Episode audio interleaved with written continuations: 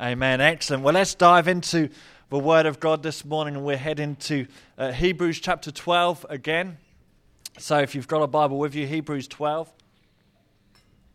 And if you've been with us over the last couple of months, um, this is a verse that hopefully you're beginning to know very well indeed.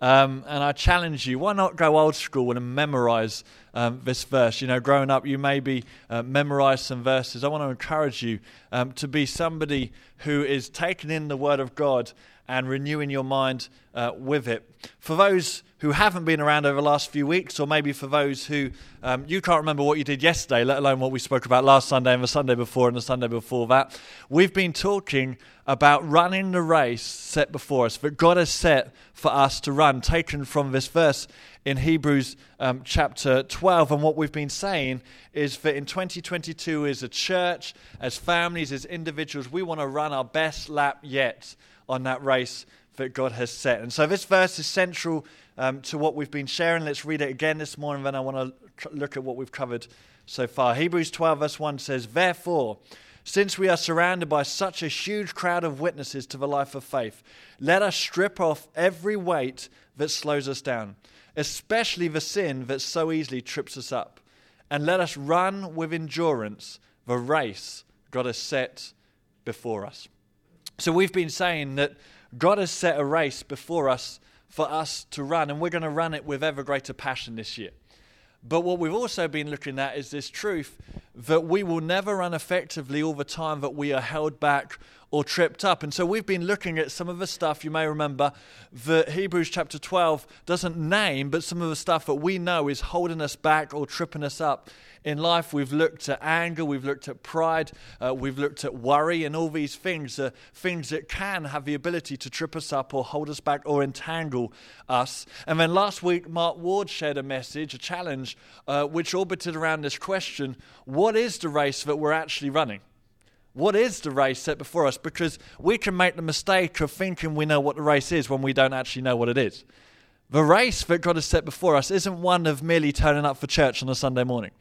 The race that God has set before us, as we looked at last week, even isn't even church activity and doing all the things that you think a good Christian should do. The, the race that God has set before us is a race of faith. It's one of relationship with God, amen. It's one of worship. It's one of true intimacy with Him. And so, what I want to do today is I want to share on one more thing that I believe we need to throw off. There'll be loads that we could look at, but I want to look at one more in this series that we need to get rid of, just like with pride and anger and worry, because this one is very much linked to last week's message in the sense that if we don't shake this off, then it can lead to so much misunderstanding of what this race is actually all about. I want to speak today on the subject of jealousy. And we're going to pull out some stuff this morning that I believe is going to help us in this area. I believe this is important because if we allow jealousy to become a weight in our lives or something that we're so easily entangled in, it can lead to a whole load of other things like insecurity and offense and things like that that not only stop us running effectively, but as Mark touched on last week, cause us to run the wrong race altogether. So let's spend some time this morning looking and exploring jealousy, in part insecurity, um, in order that God's word and God's, uh, God's spirit can lead us to a place of freedom this morning where we continue to run the race effectively. Now, something that we need to acknowledge right at the outset is that the enemy will try and use things in your life, as we've been saying, to prevent you from running the race set before us effectively. Now, sometimes he'll use uh, big, obvious things like fear Fear is something that, just by its very nature, is loud. It shouts in your face. It's aggressive towards you. It holds you back. And it's something that can be very obvious. Fear is in your face, as I said. But other things that the enemy uses are a lot more subtle, like jealousy. Jealousy is something that's very subtle, but over time it can grow, and we end up with the same end result of it affecting your race of faith. Jealousy is something that plays itself out in many different ways. And many different settings, but essentially all orbits around this thought comparing ourselves or the things we have with those around us. We can sometimes get entangled and be in this place because we are in this situation where we're comparing ourselves or the things we have with those around us. And when we do that, we need to understand that jealousy's ugly sisters. Let's call them that this morning. Jealousy's ugly sisters over here, called insecurity and offense, are never very far away when we've allowed ourselves to become entangled with jealousy. As I said, this is something that plays itself out in different settings, different levels. It's something that, in the age of social media and mobile phones, has never been more prevalent. It's increasing at a great speed. See, we become, or we have become, a generation that are so besotted with how other people are doing, what they're doing, how they're achieving, how their kids behave, what they have, what salary they earn, where they went on holiday. People get jealous about all sorts of different things. People get jealous about possessions, what other people earn, what they have. People get jealous about positions. Why do they have that job when I worked so hard? Why is it that within our team at work that person got the promotion when everybody knows that it should have been me and not them? People get jealous about power and leadership. People get jealous about others being recognized, others being praised. Why is it that my sister or my brother always got the attention? People get jealous of other people's abilities, their talents, and their skills. People get je- jealous of other people's intelligence of their personality? Why is it that they can command a room? Why are they so outgoing? Why is it they seem to have so many friends and I struggle to connect with people? Why is it, you know, some people get jealous of how, how many social media friends other people have got or the social media interactions that they have. We get jealous of relationships. I wish my marriage was like their marriage. I wish my husband or my wife was like their spouse. We get jealous of age. For a long while, maybe you wish you were older, and then you reach a tipping point and you wish that you were younger. We look around, we get, we get jealous of looks and appearance, we get jealous of opportunities. Why do they get so many privileges? Why did they have that upbringing and I have my lousy upbringing? We get jealous even of relationship with God. Why is it that they always seem to be used by God and not me? Why is it that they hear so clearly from God and I struggle to hear or understand what God is saying the list is endless. And what I want you to see is that over time, jealousy, if we allow it, something that starts so subtly but something that grows, if we allow it, it will take over our mind and our emotions and it will entangle you. Now, Proverbs 14, verse 30, puts it this way A peaceful heart leads to a healthy body, but jealousy is like a cancer in the bones. What is the writer of Proverbs saying? He's, he's saying this that just as cancer spreads and it takes over, so does jealousy in your life. Now, very often, and some of you will sadly know this yourself or people that you love, very often somebody won't know that they're carrying cancer until there's symptoms that are shown in their body. Likewise, it can be with jealousy. It can be so subtle in your life that you're not realizing it. And it grows. It may just be one thing in your life that you're jealous about, but suddenly it grows and it consumes you. And all of a sudden, symptoms in your life start showing up. That all of a sudden, when jealousy is not overcome, it leads to bitterness and offense and all these other things confusion, disorder, worthlessness in your mind and your emotions. Nothing good comes from a jealous spirit. So, if as we've started this morning, you immediately, you know, sometimes a word is preached, like, ouch, this is for me. If the Holy Spirit is instantly beginning to say something to you, and you know that jealousy is something that in the past you've got entangled in, or something that sometimes get a grip of you, I, I want to ask you this question What is it actually going to take to satisfy you? What is it going to take to actually satisfy you in life because if you live in a certain way that's rooted in jealousy, you know what? You will never actually be satisfied. Once you've got this, you'll want that. Once you've got a certain amount of money coming in, you'll want some more. Once you've got this house, you want a bigger one. Once your kids have got a certain grade, you want them to get a certain job. And it's almost like running on a treadmill, which some of you do. Some of you run on a treadmill, which is fine and it's good for your health, but it's not good if you're trying to get from A to B. If you're actually trying to get somewhere, you can run all you like on, on the treadmill. You can have the music going. You can, you can go as fast as you want. But if you're trying to travel somewhere, it's pretty pointless. And that's how it is trying to be satisfied in what everybody else has got around you. Ecclesiastes 4, verse 4, Solomon put it this way Then I observed that most people are motivated to success because they envy their neighbors. This was written thousands of years ago, and yet it's like it was posted in 2022. Then I observed that most people are motivated to success because they envy their neighbors. But this too is meaningless. It's like chasing the wind. The message paraphrase says, Then I observed all the work and ambition that is actually motivated and rooted in envy. What a waste. Smoke. It's like spitting into the wind. What a great analogy. It's like spitting into the wind. It's like chasing the wind. It's pointless. It's absolutely pointless. I mean, imagine a couple of weeks ago if when our friend Storm Eunice came to town, you were out driving and, and you're, you're up at the traffic lights and suddenly you look to a field on the left and I'm running around like a loony trying to chase her and, and you pull over. Steve, are you okay? What were you doing? I'm chasing Eunice. I'm chasing I would hope that in your goodness of your heart you would take me home, sit me down, get me a cup of tea, and just check with Kirsty that everything's going all right in my life. It's pointless. And the writer of Ecclesiastes, Solomon says, Do you know what? If you're trying to get somewhere in life, by keeping up with everybody else around you and trying to find satisfaction by everything else. If you're trying to be at satisfaction and at rest today through all the wrong means and you're looking to your social media or to your wage packet or to your body shape or to your children or to a relationship or to a possession, if you're looking basically anywhere outside of God for true worth and status, it is meaningless. So, what is it going to take to satisfy you. Because here's what jealousy is at its root it's a pain that we feel because we've believed the lie that we need what they have in order to be fully satisfied. It's the lie that we've believed that we need to be like them in order to be fully satisfied. So if I'm jealous of what someone else has, whether it's possessions or marriage or giftings or a relationship with God or whatever it might be, I'm making the mistake of thinking I need what they have in order to truly satisfy me. And when our lives are rooted in jealousy, here's what we do we stop running the right race.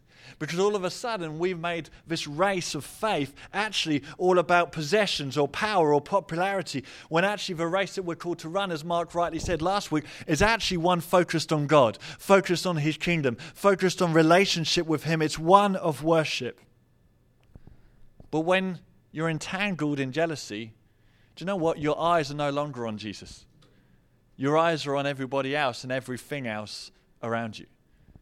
In Hebrews chapter 12, verse 1, we looked at this race. Well, verse 2 explains how we do that effectively. And we're going to look at this verse and more in coming weeks. But let's just touch upon it for a moment because we've said we're running this race. Verse 2 says this We do this, in other words, we run this race effectively by keeping our eyes on Jesus. That's how we run the race. The Amplified says, looking away from all that will distract us and focusing our eyes on Jesus. Jealousy causes us to be caught and running the wrong race. Jealousy causes us to take our eyes off Jesus. What is it going to take to satisfy us?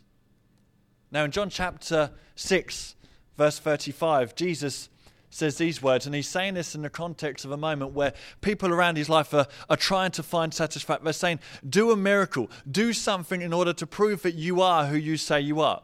And he responds this way John 6, verse 35.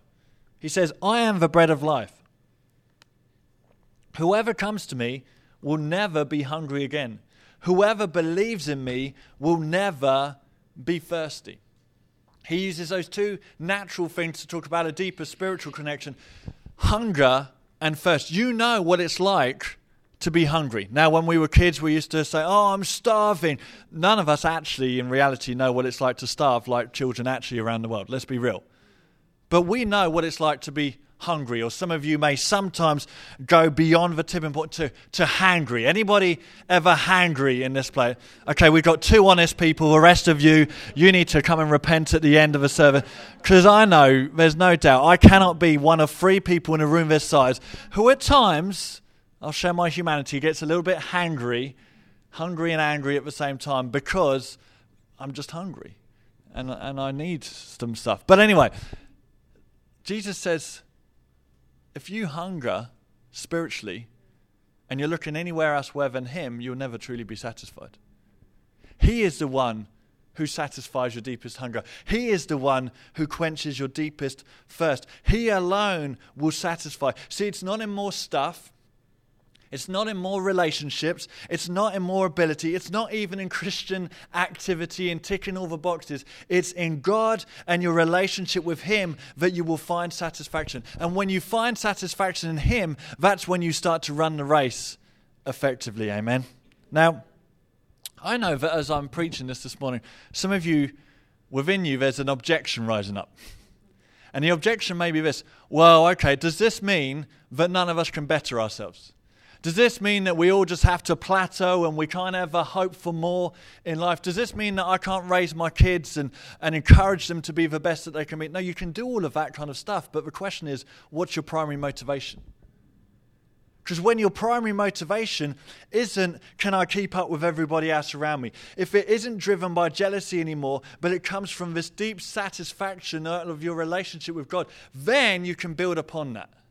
Like the wise man who built his house upon what? Hello. the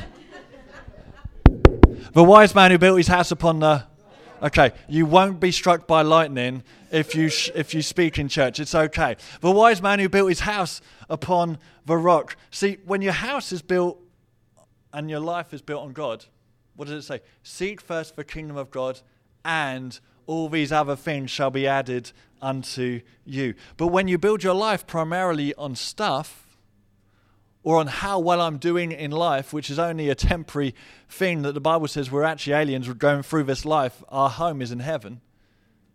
If we're focused on all the wrong stuff and we're building upon sand, and your life will eventually crash. Now, one man who knew all of this was the Apostle Paul, and he said these words I want us to look at. He knew how to run the race of faith effectively, and he said this in Philippians 4 11 to 13, as we've said many times before. He's writing this from a prison cell, he's not writing this from some beach somewhere. And he says this I'm not saying this because I am in need, for I have learned to be content whatever the circumstance. I know what it's like to be in need, and I know what it is like to have plenty. I've learned the secret of being content in any and every situation, whatever, whether, sorry, well fed or hungry, whether living in plenty or in want. And then comes the verse that we all know I can do all things through Christ who strengthens me. Now, so often we just take the end verse of that as you're lifting a weight level that you've never lifted. I can do all things through Christ who strengthens me, or uh, as we try and do something that we've never done before in the natural. And often we miss out actually the context of what Paul was writing this in in this moment. Paul says, You can add stuff to my life and I'll be content. Great. But you can take it all away and I'll still be exactly the same because it's not the things around me. I know the race that I am running. I know what it's all about, and my security is in Christ. My joy is in Christ. My satisfaction is in Christ. My eyes are on Jesus and not on other things. Now, if you're not somebody who's there right yet, and probably that includes every single one of us, if you're not where the Apostle Paul is right now, then chances are you're on your way there but jealousy has the ability, or tries to at times, to creep up on you in one way or another. So let me ask you where do you find your greatest satisfaction?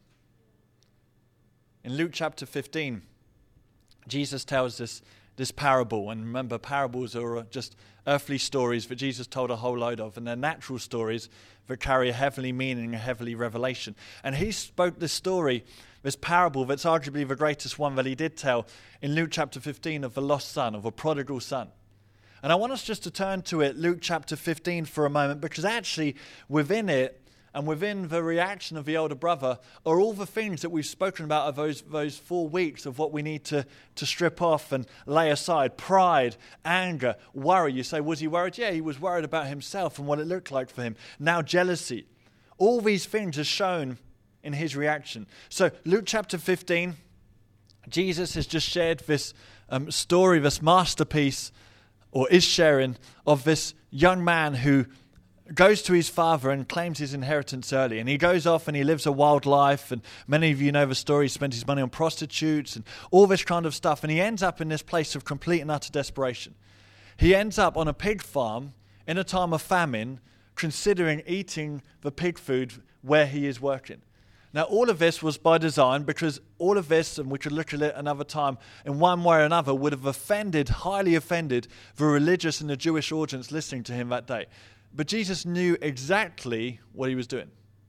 He was making this point that this guy is about as desperate as you can get. He's hit rock bottom. And this is where we pick it up in verse 20. Luke 15, verse 20 says, So he returned home to his father. This is the, the lost son. And while he was still a long way off, his father saw him coming. Filled with love and compassion, he ran to his son, embraced him, and kissed him. His son said to him, Father, I have sinned against both heaven and against you, and I am no longer worthy of being called your son. But his father said to the servants, Quick, bring the finest robe in the house and put it on him. Get a ring for his finger and sandals for his feet. Kill the calf we have been fattening. We must celebrate with a feast. For this son of mine was dead and has now returned to life. He was lost, but now he is found. So the party began. Meanwhile, the older son was in the fields working, and when he returned home, he heard music and dancing in the house, and he asked one of the servants what was going on. Your brother is back, he was told. Your father has killed the fattened calf. We are celebrating because of his safe return. The older brother was angry possibly hangry as well in this moment. I don't know. Depends what translation you're reading. He was angry and wouldn't go in. His father came out and begged him, but he replied, All these years I've slaved for you, and never once refused to do a single thing you told me to do. And in all that time, you never gave me even one young goat for a feast with my friends. Yet when this son of yours, not this brother of mine, but when this son of yours comes back after squandering your money on prostitutes, you celebrate by killing the fattened calf. His father said to him, Look, dear son, you have always stayed by me, and everything I have is yours. We had to celebrate this happy day, for your brother was dead and has come back to life. He was lost, but now he is found. So Jesus tells the story and he describes this, this older brother who was so entangled in jealousy, so held back by anger and pride that he couldn't be satisfied. And here's the thing about jealousy it will always affect your race of faith because it will cause you to look at others instead of looking to Jesus. Here was this older son, and he's done everything by the book, but he's filled with jealousy. And so instead of celebrating, he says to the father, All these years I've been with you and I've done everything you asked me to, and I'm the, the goody two shoes, and I'm the one that you should be celebrating. And yet this son of yours comes back and you begin to throw a party and celebrate with him. See, jealousy will always cause you to look at others instead of looking to Jesus.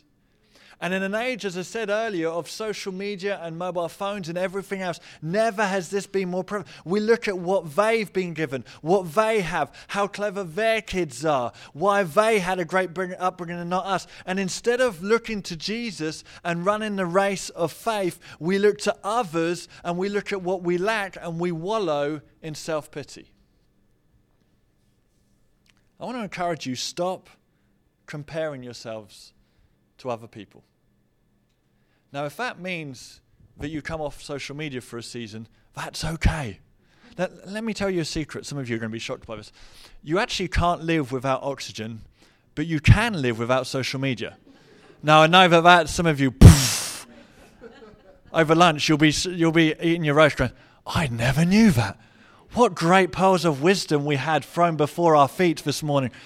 That I can live without social media. Others of you are like, no, I can't. Anyway, Stop comparing yourselves. Some of you aren't on social media at all, yet you still spend every day comparing yourselves to other people in the workplace. And when we make life about stuff and where we're at on this pecking order, we completely lose sight of the fact that our race is one where our eyes should be totally and firmly fixed on Jesus, the author and the finisher of our faith. Another way jealousy messes up a race is it causes us to be self obsessed. Now, in this race of faith that Mark spoke about, we're to be Jesus focused, not self obsessed. There's a big difference. We're called to be Jesus focused, not self obsessed. What did the older brothers say?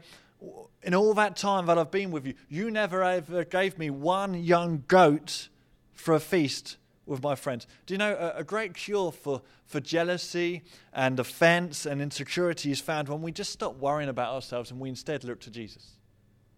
Paul said this in Galatians 2, verse 20 I have been crucified with Christ. In other words, it's impossible for I to be alive still because he's been crucified with Christ.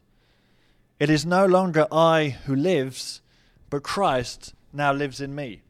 And the life which I now live in the body or in the flesh, I live by faith in the Son of God who loved me and gave himself up for me. Paul essentially says, Now that I'm running this race of faith, my life isn't about me anymore.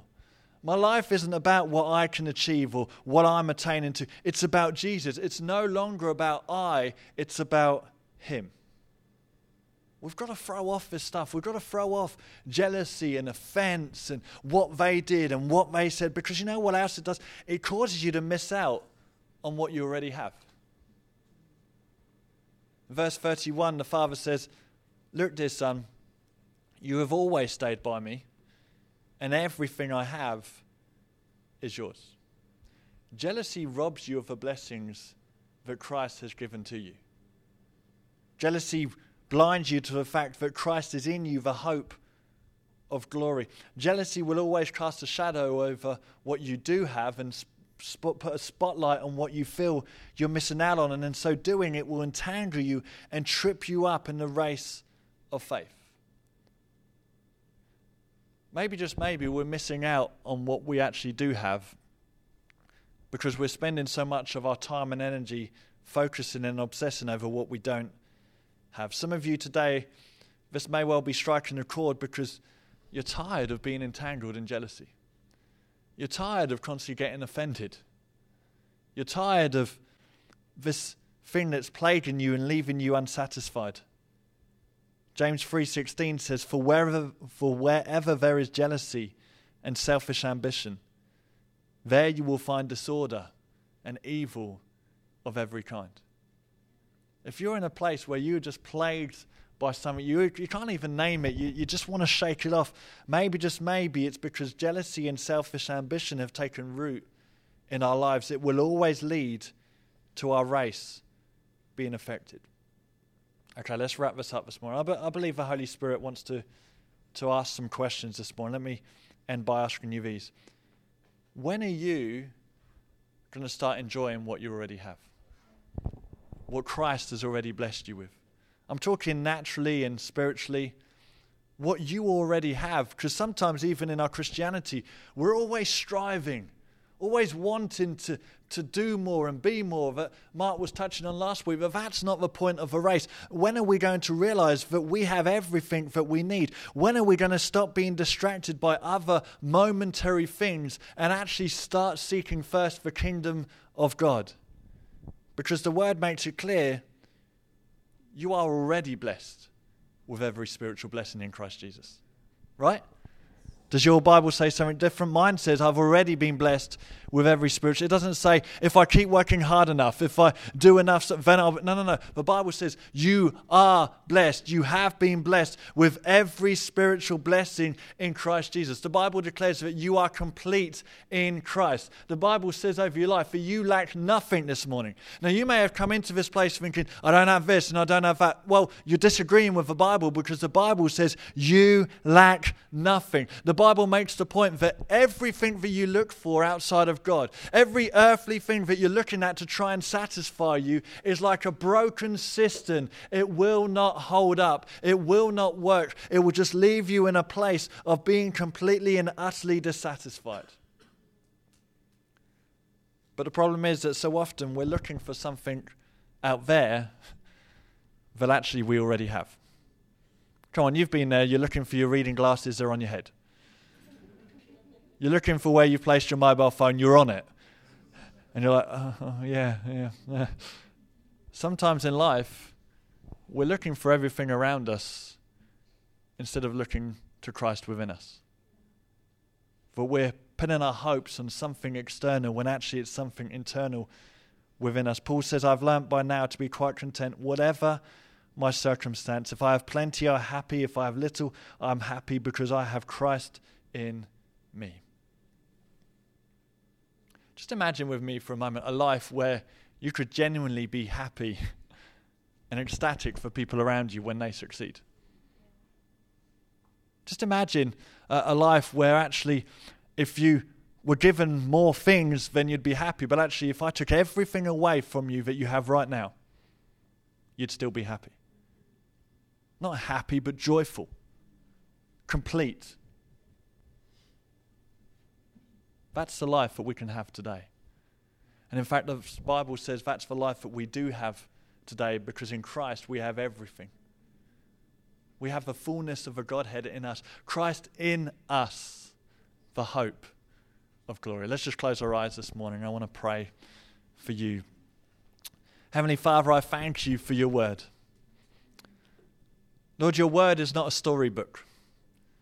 Your word is your word. It's living, it's active, it's sharper than double edged sword. Jesus, we thank you that today we can be shaped and changed by your living word. So, Holy Spirit, I thank you that as the word has been preached, may you do something in people's lives today that no natural man can do. Lord, may you change people's mindsets, change people's hearts. That we would be able to leave this place and stop looking to other things but look to you. Holy Spirit, I pray that tomorrow morning in the workplace this word would have effect. But when we look across at desks and people around about us, or we're working from home and look at other people on Zoom screens, that we would just have that contentment of who you've called us to be. We wouldn't get wrapped up in the other things of life. Lord, as we pull up at home and we look around at neighbors, as we go to family dinners or family times and we look at family, and whatever it might be, Lord, wherever this has been plaguing us, as people scroll through social media, may something within them not be hurt or challenged wrongly, but may they know that I have everything that I need. Lord, when we put aside all this stuff of life, all these temporary things, that's when we can begin to fix our eyes on you, the author and the finisher of our faith. Jesus, we want to run this faith, this race effectively. We want to run this race full speed ahead. Lord, there's stuff that you have for us to do. So, Lord, I just pray, pray against any distractions, anything that the enemy tries to put across our path that would cause us to trip up. We want to run in a way that's free of anger, free of pride, free of worry and jealousy, knowing what the actual race is that you have called us to run. Lord, we want to worship you and not the things that you have created.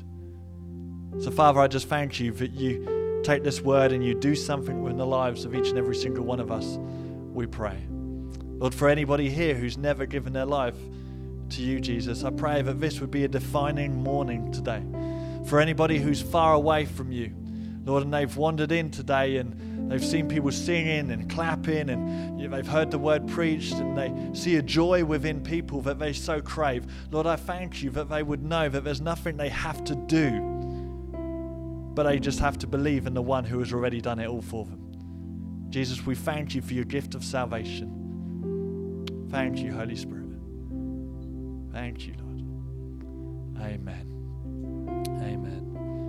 Come let's take this word today and to live it out this coming week. And if you're somebody who ha- hasn't ever given your life to Jesus or you've wandered away from Him and you said, you know what, I need to come home today, then what I'm going to encourage you to do is just to go and see Mark, who spoke last week. Um, he stood at the back and he just wants to connect with you and just be able to um, encourage you and maybe just share a few things and give you a few resources as you begin this journey. And um, don't forget, tonight we're back here at 5:30 um, p.m and uh, stick around for tea and coffee. But have a great week. And we just speak blessing over your week, your next seven days, and we'll be back here again next Sunday morning.